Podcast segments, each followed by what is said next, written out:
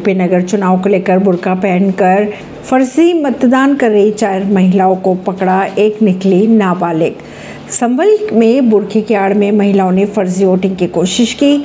चार महिलाओं को पुलिस ने हिरासत में ले लिया। दरअसल चंदौसी नगर पालिका क्षेत्र में बुरखा पहनी हुई महिलाओं ने फर्जी वोटिंग की कोशिश की।